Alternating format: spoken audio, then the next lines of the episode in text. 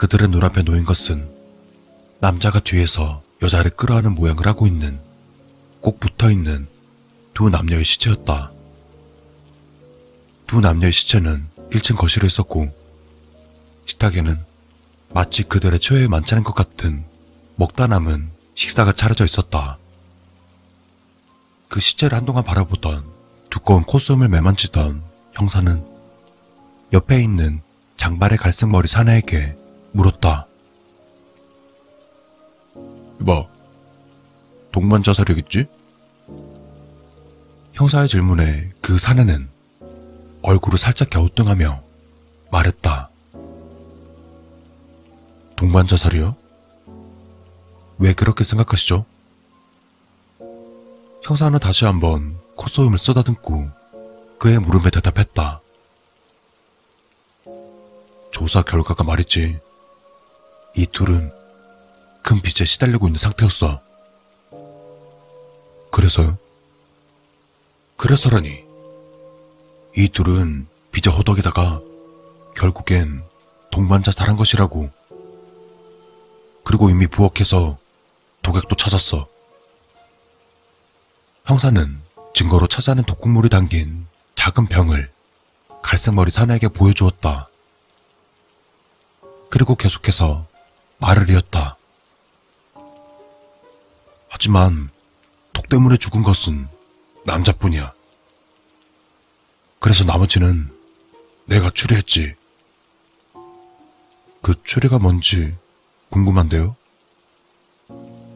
사내의 궁금해하는 표정에 형사는 들뜬 표정을 지었다. 형사는 어깨를 으쓱거리며 말했다. 우선 남자는 자신이 사랑하는 여자를 먼저 죽였다. 그리고 독약을 마시고 자신도 따라 죽었다. 사랑하는 그녀를 꼭 껴안으면서. 참 안타까운 남녀지. 사내는 고개를 끄덕였다. 그리곤 뿌듯해하는 형사에게 물었다. 여자는 왜 독극물을 마시지 않았을까요? 형사는 잠시 멈칫하더니 이내 아무렇지 않다는 듯 대답했다. 그거야 사랑하는 여자에게 독약을 먹일 수 없어서 그렇겠지? 어떤가? 내 추리가. 사내는 갈색머리를 좌로 흔들며 단호하게 말했다. 틀리셨네요. 형사는 얼굴을 붉히며 사내에게 따졌다. 뭐가 틀렸다는 거지? 사내는 두 남녀의 시체로 시선을 돌린 채 말을 이었다. 그게 두 가지가 틀리셨네요. 우선은 죽은 순서. 그럼 자네는 남자가 먼저 죽었다고 생각하는 거야? 사내는 침착하게 하던 말을 이었다. 우선 여자는 남자에게 독약을 먹여 살해했어요. 힘으로 제압할 수 없는 상대에게는 독약만큼 좋은 것이 없죠. 살해용으로 쓸만한 무기도 그녀에겐 없었을 테니. 잠깐, 그렇게 되면 여자는 누구한테 살해당했다는 건가? 형사의 물음에 사내는 손가락으로 죽은 남자의 시체를 가리켰다. 설마 귀신이 죽였다, 뭐 이런 소리 할 거 아니지?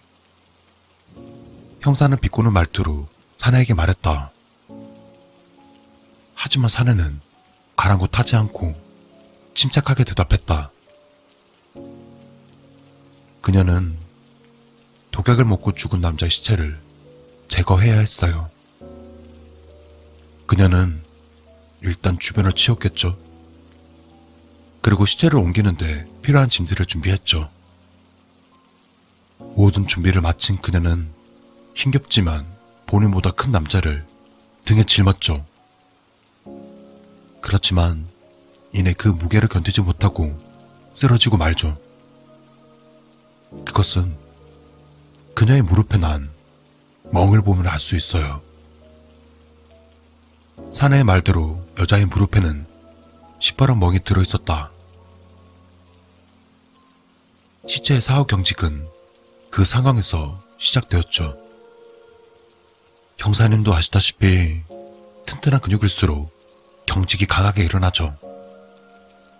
그녀가 들쳐매고 있던 남자의 두꺼운 팔이 그녀의 목을 조르고 딱딱하게 굳어가는 남자의 무거운 몸뚱이가 그녀의 몸을 짓눌러서 그녀를 죽였어요. 그 말을 들은 형사는 사내에게 물었다.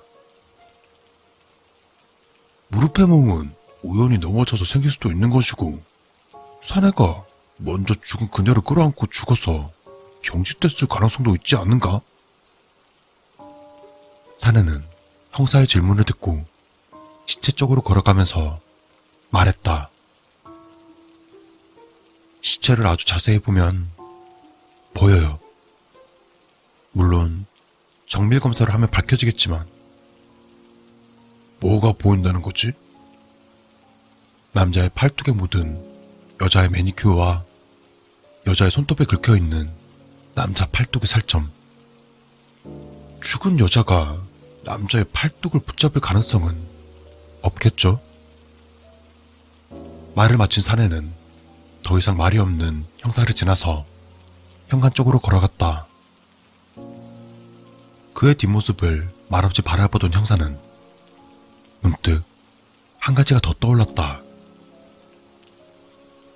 죽은 순서 말고 또 하나 내가 틀린 것은 무엇인가? 사내는 형사의 물음에 뒤를 슬며시 바라보며 씁쓸한 미소를 지은 채 대답했다. 그 두 남녀는 서로 사랑하지 않아요.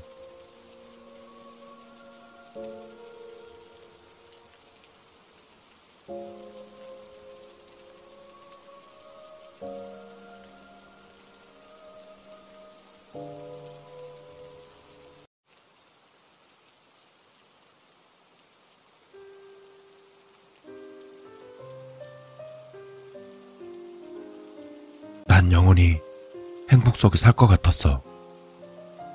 내 사업은 잘 되었고 날 사랑하는 사람도 많이 있었지. 그저 내가 할 일이라곤 기세 좋게 돈을 써가며 날 쫓아다니는 수많은 여자들 중 하나만 고르면 되는 거였어. 그래, 그냥 비슷하게 생긴 예쁜 여자들을 쭉 둘러보다 한 여자한테서 뭔가 다른 느낌을 봤어. 뭐랄까, 붉은 오로라가 아름답게 피어나는 그런 여자라고 할까? 말로 표현할 수 없었지만 무언가 달랐지. 난 그 여자를 선택했어. 돈 많은 사업가가 미모의 여인과 결혼했으니 앞으로 인생이 어땠겠어? 한번 상상해봐. 행복했을까? 그때 내가 정말 행복했을까? 글쎄, 적어도 잠깐은 그랬겠지만 돌이켜보면 시작부터 잘못되어 있어서 사업이 커지니까 욕심이 생기고 마음의 여유가 사라졌어. 그리고 결혼하고 얼마 지나지 않아 아내를 처음 볼 때 느꼈던 그 예쁜 오로라는 더 이상 보이지 않았지. 그저 욕심 많은 불려움만 남아있을 뿐이었어. 그때 느꼈던 게 왜 사라졌을까? 그때는 알 수 없었지만 한 가지 확실한 건 아내는 이제 내게 아무것도 아니었다는 거야. 그 덕에 집에 있는 시간이 적어졌고 성격은 날카롭게 변해갔지. 내 아내는 외모만큼 마음씨가 예쁜 사람이 아니었으니 부부 사이야 순식간에 얼어붙을 수밖에. 아내는 스트레스 해소를 위해 돈을 썼고 난 그걸 감당하기 위해서 다시 회사에 매달리고 각방을 쓰는 데는 딱 3달. 아내가 바람핀 건 그보다 빨랐을 거야. 내가 믿었던 행복은 시작부터 어긋나 있었던 거지. 그래, 난 아내를 사랑하지 않았어. 처음 본 느낌은 그저 내 착각이라 생각했어. 사랑에 빠지는 오로라라니. 그런 게 있을 리가 없잖아. 그렇다고 이 삶을 망치고 싶진 않았어. 내 삶이 어찌되었건 다른 사람들에게는 내 불행한 모습을 보여주고 싶지 않았어. 그저 내가 바랬던 건 성공한 인생 그뿐일지도 몰라. 하지만 집착을 할수록 멀어지는 건지 내가 행복해지려 할수록 모든 일은 어긋났어. 난 미친 사람처럼 일에 매달렸지만 결국 차 앞 딱지가 붙었고, 그제야 돌아본 아내는 이미 나에게서 완전히 마음이 떠난 채 이혼 서류를 들고 있었어. 몰락한 사학과의 인생이란 게 다 그렇듯 난 정말 끝없이 추락했지. 행복이라 믿던 모든 것이 사라진 채 지하 단칸방에 혼자 남은 나에겐 두 가지 선택지만 남아있었어. 첫 번째는 많은 것을 가졌던 그때를 추억하며 이 방 한가운데 목을 매다는 것. 또 두 번째는 이 한심한 내 꼴을 인정하고 다시 시작하는 거야. 사실 두 번째는 고려하고 싶지 않았어. 이미 많은 것들을 가져봤기 때문에 추하게 살고 싶지 않았거든. 그런데 그때 문득 네 모습이 떠올랐어. 아내와 결혼한 순간부터 완전히 잊고 있던 너. 그래, 붉은 오로라. 붉은 오로라는 아내가 아니라 너였구나. 내가 사랑했던 건 아내가 아니라 너였구나. 죽기 직전에서야 내가 진정 사랑했던 게 뭔지 그때 알게 된 거야. 난 생각했어. 너무 늦었지만, 지금 내겐 아무것도 없지만, 이런 나라도 네가 내 손을 잡아줄까? 확신은 없었어. 내가 다시 행복해질 수 있을지. 하지만 결국 다시 너를 가지게 된 거야. 넌 너무 아름다웠어. 아내의 미모는 거짓이야. 네가 진짜지. 내 눈을 간지럽히는 새빨간 오로라. 새하얗고 부드럽고 사랑스럽지. 왜 내가 널 사랑하는 사실을 몰랐을까? 왜 처음부터 널 선택하지 않았을까? 괜찮아. 조금 늦었지만 이젠 함께니까. 지금은 너무 행복하니까. 모든 걸 가졌을 때 몰랐던 행복을, 모든 걸 잃은 후에야 알게 된 거야. 그래, 그때부터 진짜 나를 찾기 시작했어. 일에 찌어 살면서 잊고 있었지만 난 조용히 산책하는 걸 좋아하는 사람이야. 어릴 때는 애인과 손을 잡고 조용히 걷는 걸 즐겼다는 것도 기억해냈지. 아내와는 그런 적 없었어. 사실 둘이 같이 외출한 것도 손에 꼽았지. 하지만 이제 내가 원하던 산책을 즐길 수 있게 되었어. 찬바람에 손이 시렵지 않도록 손을 맞잡고 주머니에 넣은 채 조용히 걷는 거야. 이거보다 더한 행복이 있을까? 대화는 필요 없어. 그저 함께 손을 잡고 걷는 이 시간이 중요한 거지. 시간. 맞아. 함께할 시간이 중요하단 것도 알았어. 잠시도 떨어지지 않는다는 게 어떤 의미인지. 너의 손길을 느끼며 잠이 들고 눈을 뜨면 눈앞에 네가 있었어. 함께 잠을 자고 함께 일하고 또 돌아오는 길에 같이 장을 보고 같이 식사를 해. 산책을 하고 여가를 즐기다 좁은 욕실에서 살을 부대끼며 같이 씻고 마지막 잠드는 순간까지 함께하는 것. 그래, 행복해. 정말 당당하게 행복하다고 말할 거야. 내가 너에게 뭘 해줄 수 있을까? 당장 결혼식을 올리지는 못하지만 뭐라도 해주고 싶었어. 그래서 조금 무리해서 이 반지를 산 거지. 너의 붉은 오로라와 잘 어울리는 루비가 박힌 이 반지. 비록 값진 건 아니지만 내가 널 사랑한다는 증표로 삼고 싶었어. 그래, 너의 네 번째 손가락에 끼워진 반지는 세상 무엇보다 아름다웠어. 마음 없는 수천만 원짜리 반지 따위보다 훨씬 더. 내 진정한 사랑이 담긴 반지니까 너도 기쁘지? 나와 함께하는 시간이 행복하다 느끼고 있지? 그래, 분명 그럴 거야. 이게 나만의 감정일 리 없어. 우리의 행복이지.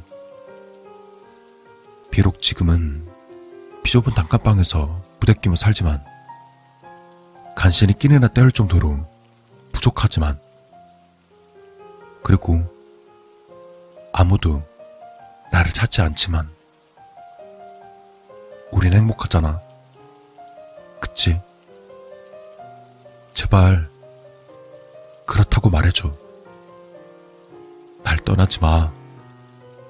사라지면 안 돼. 약속해줘. 나랑 약속하자. 절대 사라지지 않기로. 알겠지? 자, 손가락 걸고 약속하자. 약속한 거지. 이제 다시는 날 혼자 남겨두지 마. 좋아. 그럼 같이 산책하자. 손을 꼭 잡고 걷는 거야. 난 말이야, 항상 내 손은 왜 이렇게 차가울까 생각했어. 나도 따뜻한 손을 가지고 있었다면 좋을 텐데 라는 생각. 하지만 지금 생각하니 내 손이 차가워서 참 다행이다 싶어. 네 손을 차갑게 식혀주니까 오래오래 잡고 있을 수 있잖아. 맞아. 난 처음부터 널 만날 운명이었던 거야. 비록 너무 멀리 돌아왔지만 이제야 널 마주하게 된 거지. 아니, 어쩌면 이 모든 것들이 널 만나기 위한 과정이었는지도 모르겠어. 돈을 많이 벌어서 아내를 만나게 된 거고, 그래서 너도 알게 된 거잖아. 그리고 모든 걸 잃었을 때 아내에게서 널 구해낼 수 있는 용기가 생겼어. 더 이상 잃을 게 없는 난 뭐든 할 수 있었으니까. 아, 미안해. 이혼한 사람을 아내라고 부르면 안 되지. 그냥 미친 여자야. 맞아. 그 여자에게 넌 가분해. 그런 그녀에게서 널 잘라낼 때 쾌감마저 느꼈지. 가장 예쁜 손목 위쪽을 아주 깔끔하게 도려내서 얼마나 기뻤나 몰라. 그 여자는 널 가질 자격이 없어.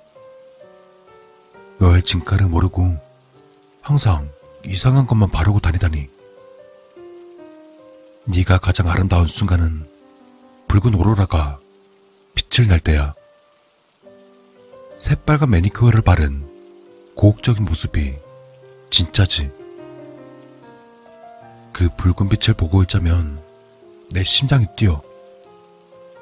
넉넉히 바라보게 되는 아름다운 오로라. 누구는 광적인 성도착이라 하겠지만 난 이렇게 말하겠어. 진정한 사랑. 처음 그 여자를 봤을 때 평소 같지 않게 빨간색을 칠했던 걸 생각하면 역시 우린 이렇게 만날 운명이 맞는 것 같아. 붉은 손톱과 붉은 반지. 그래, 눈물이 날 정도로 아름다워. 이게 진짜 사랑이야. 이게 진짜 행복이지. 고마워. 내 손을 잡아줘서.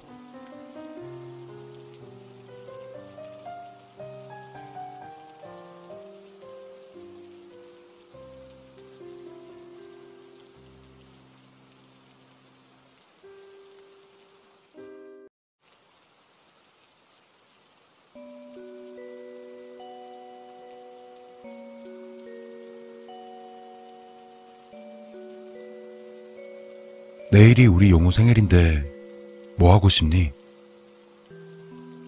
재석은 자신의 9살 된 아들 영호에게 물었다. 가고 싶은 곳이 있긴 한데, 근데 아빠 돈 없잖아.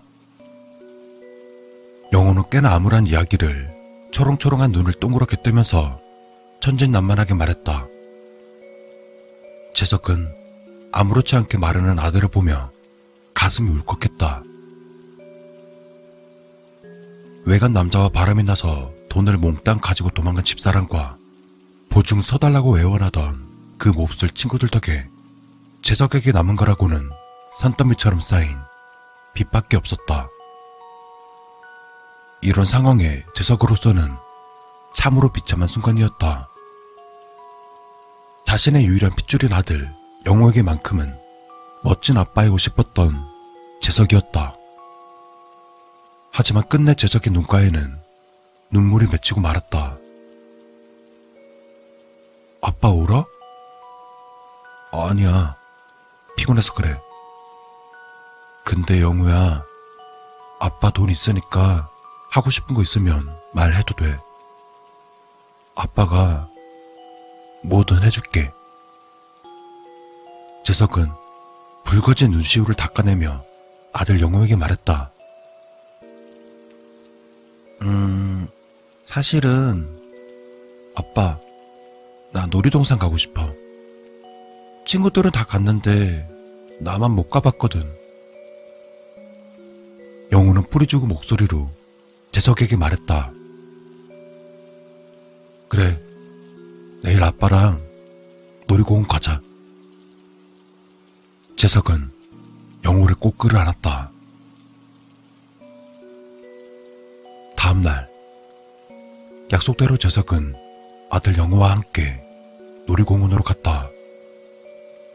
재석의 지갑은 너무나도 얇았지만 아들의 행복한 생애를 위해서는 문제가 되지 않았다. 영호 역시 아빠로 인해 생애 최고의 생애를 맞이할 수 있었다.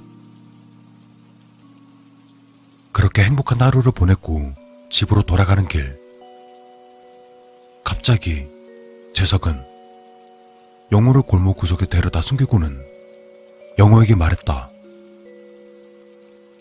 영호야, 여기서 잠깐만 기다려. 아빠 금방 올 테니까 걱정하지 말고. 갑작스런 상황에 놀란 영호는 울먹거리며 말했다. 아빠, 빨리 와야 돼. 응, 아빠, 빨리 올게. 재석은 그렇게 영호를 떠났다. 그리고 다시 돌아오지 않았다. 행복하십니까? 행복합니다.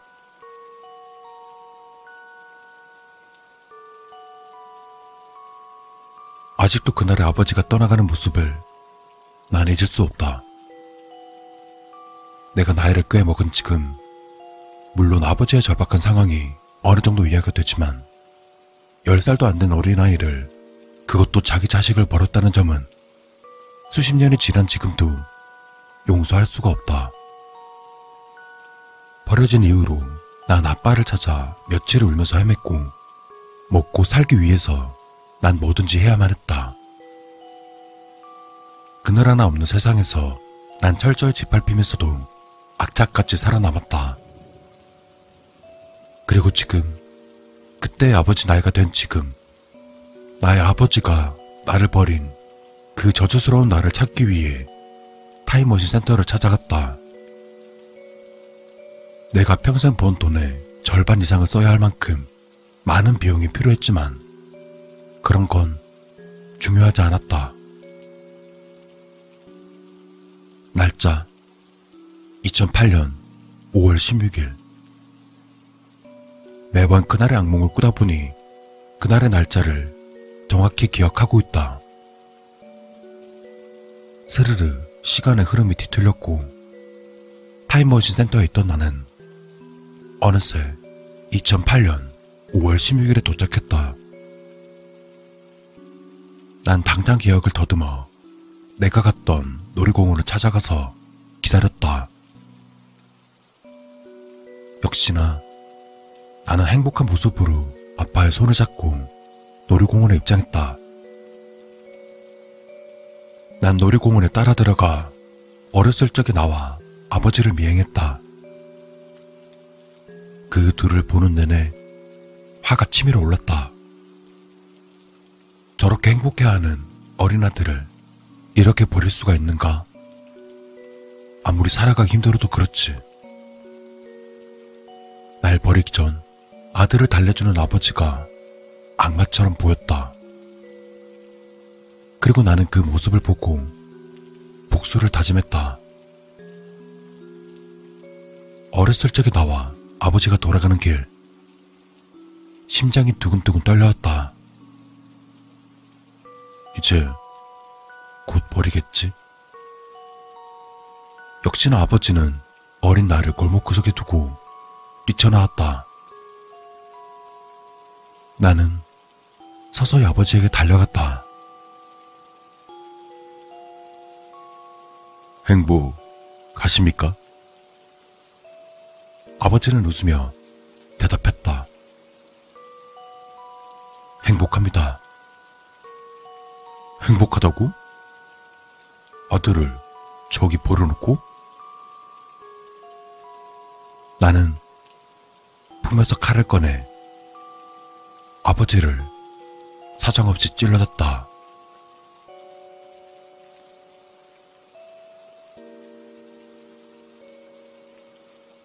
놀이공원을 나와서부터 누군가 따라오는 게 느껴졌다. 빚쟁이들인가? 하필이면 아들의 생일에. 집으로 가는 길에 들어서자 더욱 가깝게 쫓아오는 게 느껴졌다. 아들을 우선 앉아는 곳으로 숨겼다. 아들의 생일날 아빠가 빚쟁이들에게 맞는 모습을 보여주고 싶진 않았다. 영호야, 여기서 잠깐만 기다려. 아빠 금방 올 테니까 걱정하지 말고. 아빠, 빨리 와야 돼? 응, 아빠, 빨리 올게. 난 재빨리 골목을 빠져나와 빚쟁이들을 찾아갔다. 되도록이면 말로 해결하고 싶었다.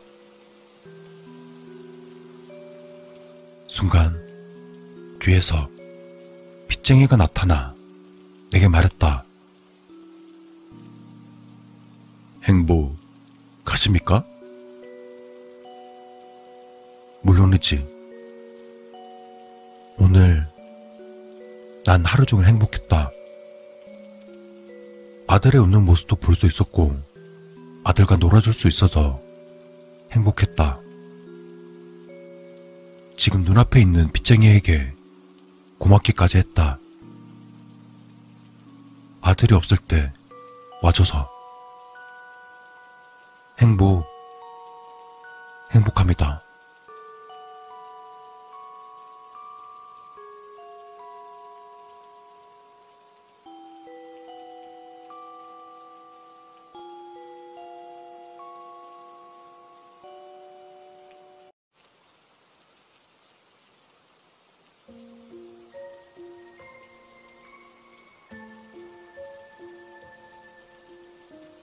하루는 세상에서 잠드는 게 제일 무서워요. 왜냐면 눈을 감아야 하잖아요. 눈을 감으면 세상이 까맣게 바뀌어서 곧 하루가 세상에서 사라져버릴 것만 같아 보였어요. 그래서 하루는 잠드는 게 너무 무서워요. 정신을 똑바로 차리지 않으면 하루는 그만 잠이야 버리고 말죠. 그렇게 정신을 차렸을 땐 이미 늦은 거예요. 왜냐면 하루 엄마가 하루를 흔들어 깨웠거든요. 하루는 하루가 잠이 들려는 순간을 생각해 보다가 문득 겁이 나는 바람에 빨리 다른 생각을 했어요. 지금은 다행이지만 하루는 또 잠을 자야 해요. 제발 잠이 오지 않았으면 좋겠어요.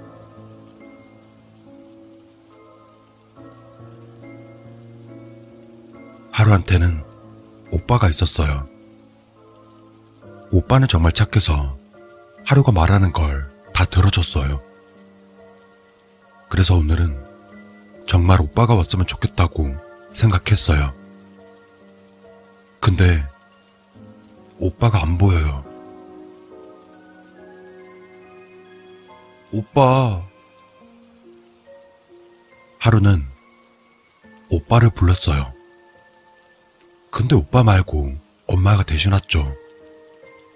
그리고 하루를 막 혼냈어요. 하루는 너무 슬퍼서 눈물이 났어요. 슬퍼서 눈물이 났는데 엄마는 또 하루를 혼냈어요. 그러다 날이 완전 어두워졌어요. 하루가 정말 싫어하는 거예요. 하루는 겁이 나서 엄마한테 달려갔어요. 근데 엄마는 하루를 밀쳐냈어요. 하루는 슬펐어요. 그리고 무서웠어요. 눈을 감기가 너무 무서웠어요. 근데 눈이 감기기 시작했어요. 결국 하루는 정신을 잃고 말았어요. 하루는 착한 아이니까 떼쓰지 않으려고 생각했어요. 근데 갑자기 엄마가 하루 장난감을 쓰레기통에 버렸어요. 하루는 화가 나서 엄마한테 소리를 질렀어요. 하루는 힘이 없어요. 엄마는 결국 하루의 장난감을 버리고 말았어요. 하루는 울음이 터졌어요. 그런 하루를 보면서 엄마도 눈물을 흘렸어요. 드디어 엄마가 하루를 예뻐해주는 것 같아 하루는 약간 기분이 좋아졌어요. 그러다 창문을 보는데 하루가 제일 싫어하는 게 보였어요. 햇님이 얼굴을 감추기 시작했거든요. 하루는 겁이 나서 엄마의 품에 안겼어요.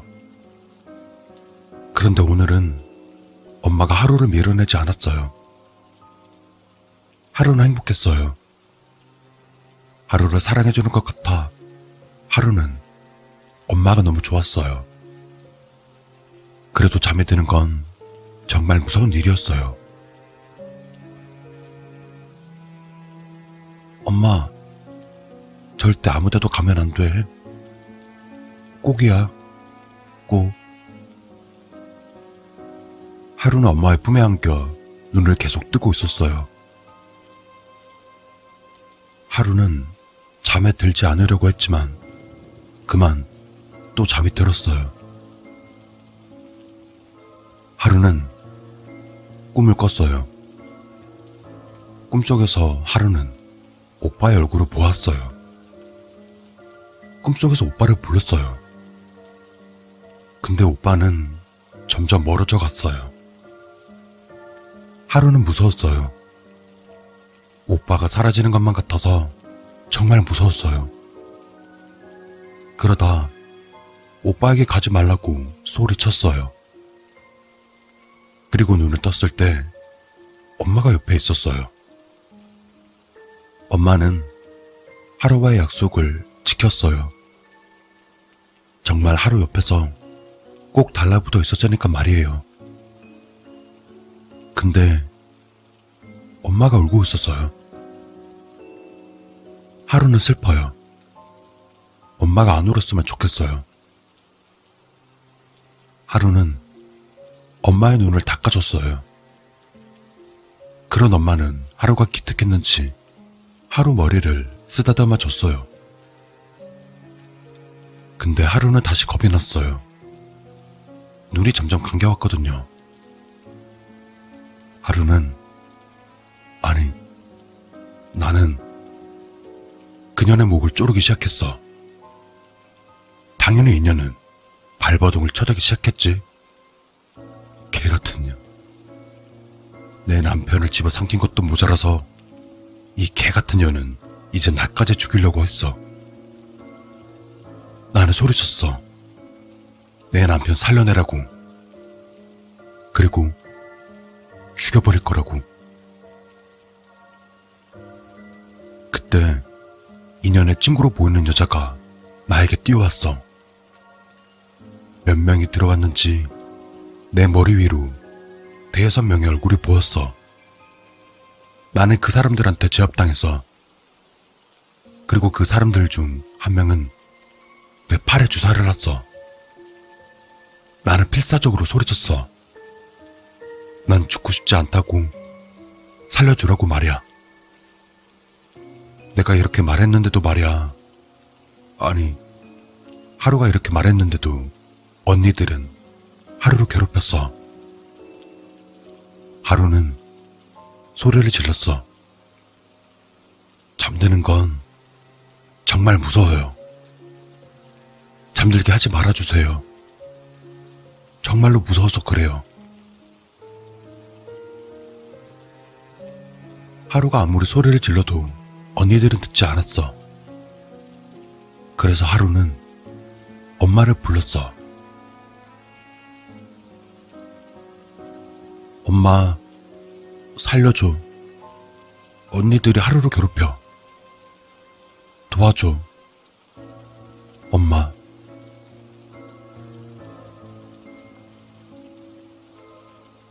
치매 환자 지금 안정대 투여했으니까 1시간쯤 뒤에 오셔도 될 것 같아요, 선생님. 엄마, 왜 울어? 울지 마. 엄마도 무서운 거야? 걱정 마. 우리 오빠가 오면 엄마도 괜찮을 거야. 우리 아빠 옛날에 돌아가셨잖아. 제발 엄마, 정신 좀 차려, 제발. 엄마, 도와줘. 하루 잠들기 싫어. 잠들기 싫단 말이야. 조간호사, 거기 환자 다리 꽉 잡아. 절대 놓치면 안 돼. 엄마, 제발. 하루는 잠자는 게 세상에서 제일 무서워요. 왜냐하면 눈을 감아야 하잖아요. 눈을 감으면 세상이 까맣게 바뀌어서 꼭 죽는 것만 같이 느껴졌어요. 하루는 정말로 죽고 싶지 않아. 이대로 죽기 싫어. 정말 이대로 죽기 싫어.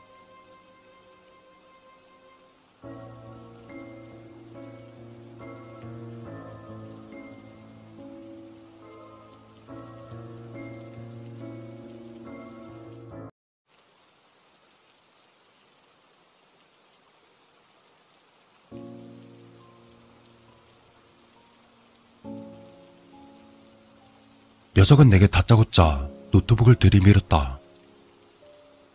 먼지가 쌓이다 못해 굳어져 기분 나쁘게 변색되어버린 민수의 노트북은 작년에 출시된 새 모델이 맞나 싶을 정도로 내 눈을 의심하게 만들었다. 난 말없이 안경을 고쳐 쓰자 녀석의 당황한 눈빛이 잔상으로 나타났다. 좀 부탁할게. 부탁할 사람이 너밖에 없다요. 아, 진짜 너가 있는데 쓰레기서 부르는 건 사치잖냐. 이번에도 신세 좀 지자. 아, 이거 부팅도 안 되잖아, 임마. 땀으로 얼룩진 민수의 손이 덥석 내 손을 휘어잡았다. 난 곧바로 손을 빼내서 민수의 정수리를 향해 정조준했지만 뒤늦게 꺼냈던 녀석의 지갑을 보고 이내 관두었다. 그러자 민수는 자신의 지갑에서 낡은 사진 한 장을 꺼내들었다.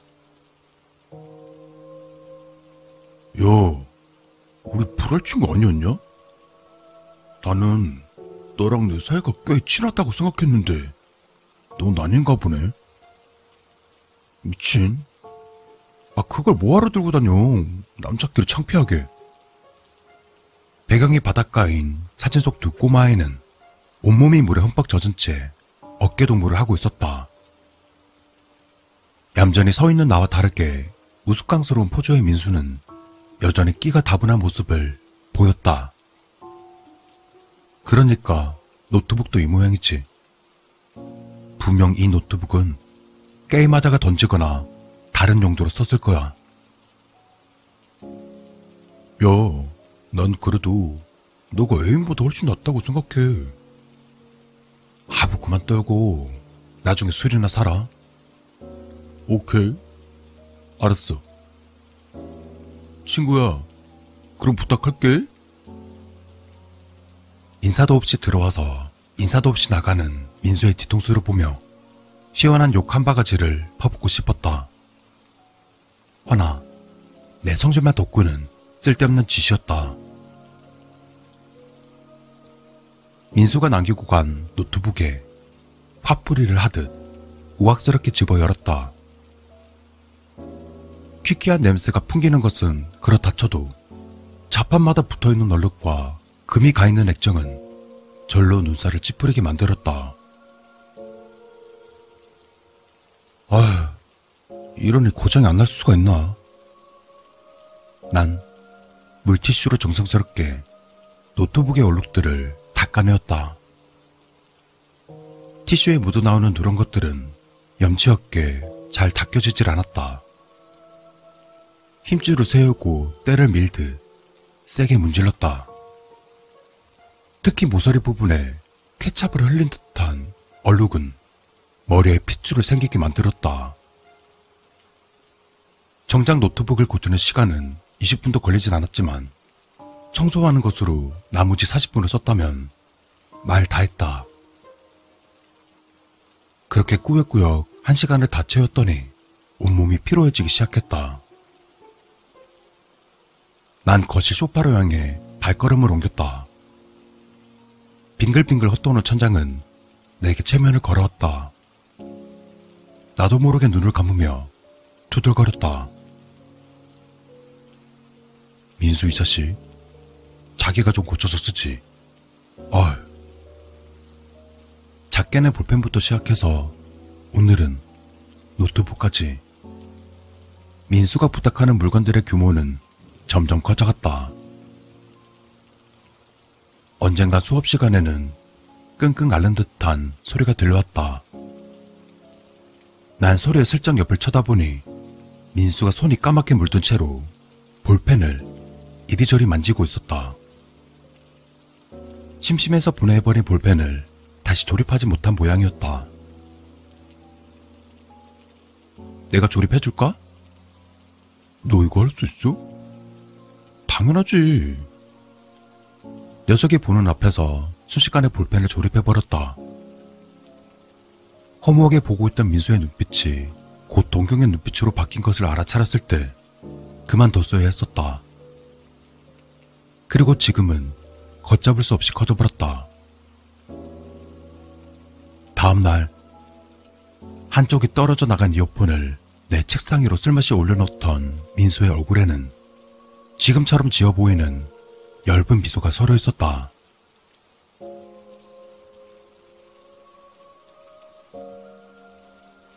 상대방의 전화를 받을 수 없어 음성사서함으로. 이 자식 뭐하고 있는 거야? 노트북을 맡긴 지 사흘이 지났도록 민수에겐 전화나 문자 한 통 없었다. 우린 심심할 때마다 불티나게 전화를 걸어 다짜고짜 욕하는 사이였고 지금의 적막한 전화기는 너무 낯설었다. 직장일로 바쁘게 살고 있겠지 하며 전화기를 침대 위에 던져두었다. 그리곤 가만히 누워서 천장을 바라봤다. 난 천장에 박혀있는 형광등을 가만히 쳐다보고 있었다. 얘 무슨 일 있나? 또다시 신경이 쓰여 다시 한번 전화를 걸었다. 하지만 다시금 대답하는 젊은 여성의 음성 메시지는 조금 전 내 행동들을 단념하게 만들었다. 나중에 알아서 찾아오겠지. 책상 위에 올려진 민수의 노트북을 슬쩍 보고는 거실로 나왔다. 비교할 수 없을 정도로 멀쩡해진 노트북은 주인을 기다리는 모습이 안쓰러워도 할 수 없었다. 정수기에 컵을 올려놓고 냉수를 받는 순간 집안을 울린 것은 다름 아닌 조인종이었다. 누구세요? 택배 왔습니다.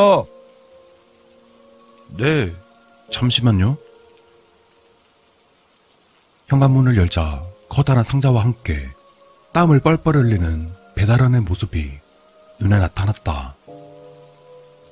방금 받아놓은 냉수를 나보다 더 필요할 것 같은 배달원에게 권하자 그는 연신 고개를 숙였다. 유난히 힘들어하는 모습을 보니 괜히 내가 미안해졌다. 쇼핑몰에서 물건 사는 것을 좀 자제해야겠다. 응? 헌데 아무리 기억을 뒤져봐도 물건을 주문했던 기억은 나지 않았다. 감사합니다. 사실 너무 무거워서 고생 좀 했거든요. 아참, 여기 이것도 있어요. 그럼 수고하세요. 남자는 멀뚱히 서 있는 나와 상관없이 품속에서 꺼낸 흰 봉투를 상자 위에 올려놓고 사라졌다. 누군가가 나에게 보낸 커다란 크기의 택배로 내 시선은 고정되었다. 서툰 솜씨로 밀봉되어 있는 상자의 테이프는 분명 선물이 아님을 나타내고 있었다. 상자 위에 올려놓아진 흰 봉투를 열어보았다. 이내 편지 한 통과 함께 사진 한 장이 스르르 딸려 나왔다. 그리고 편지를 읽어보았다. 어제 좀 심하게 다뤘더니 고장나버렸어. 미안한데 이것도 좀 고쳐줄 수 있어? 우린 친구잖아. 그리고 편지에 딸려온 그 사진을 보았다. 그 사진은 고장난 물건이 아닌 민수의 여자친구였다. 내 손에 쥐어진 민수의 여자친구 사진은 상자 모서리에서 나오고 있는 붉은 액체들로 흠뻑 젖어 있었다.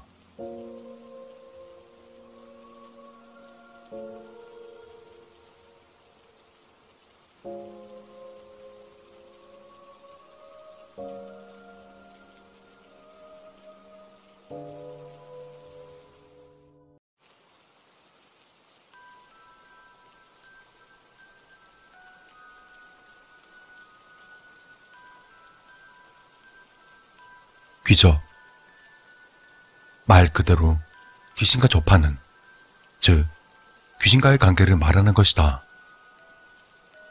상대는 대부분 이상형의 모습을 하고 있는 귀신, 대부분 남성에게는 여성으로, 여성에게는 남성의 모습으로 나타난다.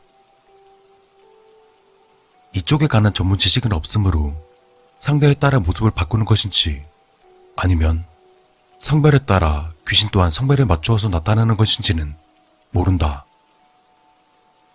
하지만 대부분 그 모습은 매우 황홀할 정도라는 것은 변함없는 듯하다. 내게는 매번 다른 모습으로 다가온다. 인기 아이돌의 모습, 여배우의 모습, 내가 짝사랑했던 여인의 모습, 어디서 본 적은 없지만 매우 아름다운 모습 등 정말이지 미인이라는 단어가 어울리는 모습만이라고 내게 나타난다. 그래서일까 처음 기접을 하게 되었을 때 나는 정말로 좋았었다. 아니, 매우 황홀했다. 느낌 또한 매우 생생하였으므로 모태솔로인 내게는 매우 좋은 경험이었다. 하지만 시간이 갈수록 몸이 쇠약해지는 게 느껴지자 위험할지도 모른다는 생각이 점차 들기 시작했다. 하여 인터넷 검색을 하는 등 귀접에 대해 알아보자. 귀접은 매우 위험한 행동인 것을 알게 되었다. 심한 경우엔 죽음까지도 불러오는 행동이라는 것을 알고 나는 덜컥 겁이 났다. 그리하여 귀접을 더 이상 하지 않으려고 시도는 해보았지만 쉽지가 않았다. 귀신이 찾아왔을 때 거절도 해보고 몸부림도 쳐보았지만 아무 소용이 없었다. 오히려 거절을 하려고 할 때마다 귀신은 좀 더 가격하게, 좀 더 거칠게 나를 범하다시피 하였고 계속해서 내가 발버둥을 치자 내게 욕설까지 쏟아부었다. 나도 좋잖아, 이 새끼야. 당시에 나는 어쩔 수 없이 기접을 하던 중 처음으로 공포라는 것을 느꼈다. 그때부터였다. 그 귀신은 더 이상 이상형의 모습으로 나타나지 않았고 흉측한 모습으로 나타나기 시작했다. 초반에는 살짝 다친 정도의 모습이었지만 시간이 갈수록 점점 상처가 깊어지더니 어느 순간 몸이 찢겨진 듯한 흉측한 모습으로 찢어진 입으로 낄낄 웃으며 나와 기접을 하기 시작했다. 정말 당하지 않은 사람은 모를 것이다. 보기만 해도 구역질이 올라오는 모습을 가진 것과 강제로 관계를 가지려는 말로 표현할 수 없는 공포감을 더 이상 버티지 못하고 나는 그 귀신을 쫓아내려 여러 가지 퇴치법같이 숙제를 하고 잠을 청하였다. 귀신이 나타나면 주기도문을 외운다거나 불경을 외운다거나 무당이 써준 부책을 붙여놓거나 하지만 전혀 소용이 없었다. 주기도문을 외우면 소리를 지르며 마치 테이블 빨리 감기 한 듯한 소리로 미친 듯이 먼저 외워버린다거나 불경을 외우면 더 해보라며 소리를 지르면서 신음소리를 내거나 심지어 붙여놓은 부적은 아침에 보니 갈갈이 찢겨져 있었다. 거기에다 자신에게 덤빈 걸 괘씸하게 생각하였는지 그때부터는 흉측한 모습을 넘어서 내 몸을 손톱으로 핥기는 수준까지 도달했다. 상처 또한 아침에 일어나 보면 그대로 존재했다. 그래서 난 공포심 때문에 일상생활을 제대로 하지 못하게 되었었다. 하지만 어느 날이었다. 어머니 산소에 울분을 토하고 지친 몸을 이끌고 집으로 돌아와서 잠을 청하였다. 그날도 어김없이 귀신은 날 찾아왔고 나는 포기한 채로 눈을 감았다. 그때였다. 익숙한 목소리가 들려왔고 무언가 호통을 치는 듯한 소리가 들려오자 귀신의 비명소리가 울려 퍼졌다. 얘는 내 거야.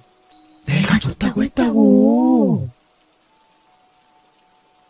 하지만 그 후에는 그 귀신의 소리는 들리지 않고 무언가가 날 감싸 안아주는 포근한 느낌이 들었다. 나는 알 수 있었다. 이 따뜻함, 나를 감싸주는 느낌, 그리고 그 목소리. 바로 돌아가신 우리 어머니라는 것을. 그날은 정말 오랜만에 깊은 잠에 들 수 있었다. 그리고 뒷날 눈을 떴을 때 오랜만에 느껴보는 개운함이었다. 그 후에도 귀신이 나를 찾아올 때마다 어머니께서는 호통을 치시며 나를 껴안아 주셨다. 나는 정말로 행복했다. 그리고 감사했다. 돌아가셔서까지 자식을 지켜주시는 어머니가 말이다. 그때마다 눈을 편하게 감은 채 어머니께 내 몸을 맡기게 되었다. 그러던 어느 날이었다. 그날도 어김없이 그 귀신은 질리지도 않다는 듯 나를 찾아왔고 어머니는 나를 보호해 주셨다. 어머니께서 나를 또 지켜주셨다. 몸이 나른하고 피곤했지만 어머니의 모습을 꿈이라도 좋으니 단 한 번이라도 보기 위해 난 무거운 눈꺼풀을 들어 올렸다. 헌데 엄마가... 난 비명조차 지를 수 없을 만큼 두려움에 떨게 되었다. 나를 껴안고 있는 것은 어머니가 아닌, 온몸이 찢겨지다시피 한 바로 그 귀신이었다.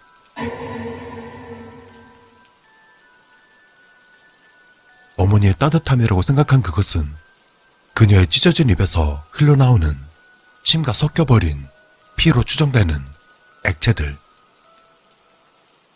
그리고 찢어진 입으로 끔찍한 미소를 지으며 내게 말했다. 말했잖아, 넌 내 거라고.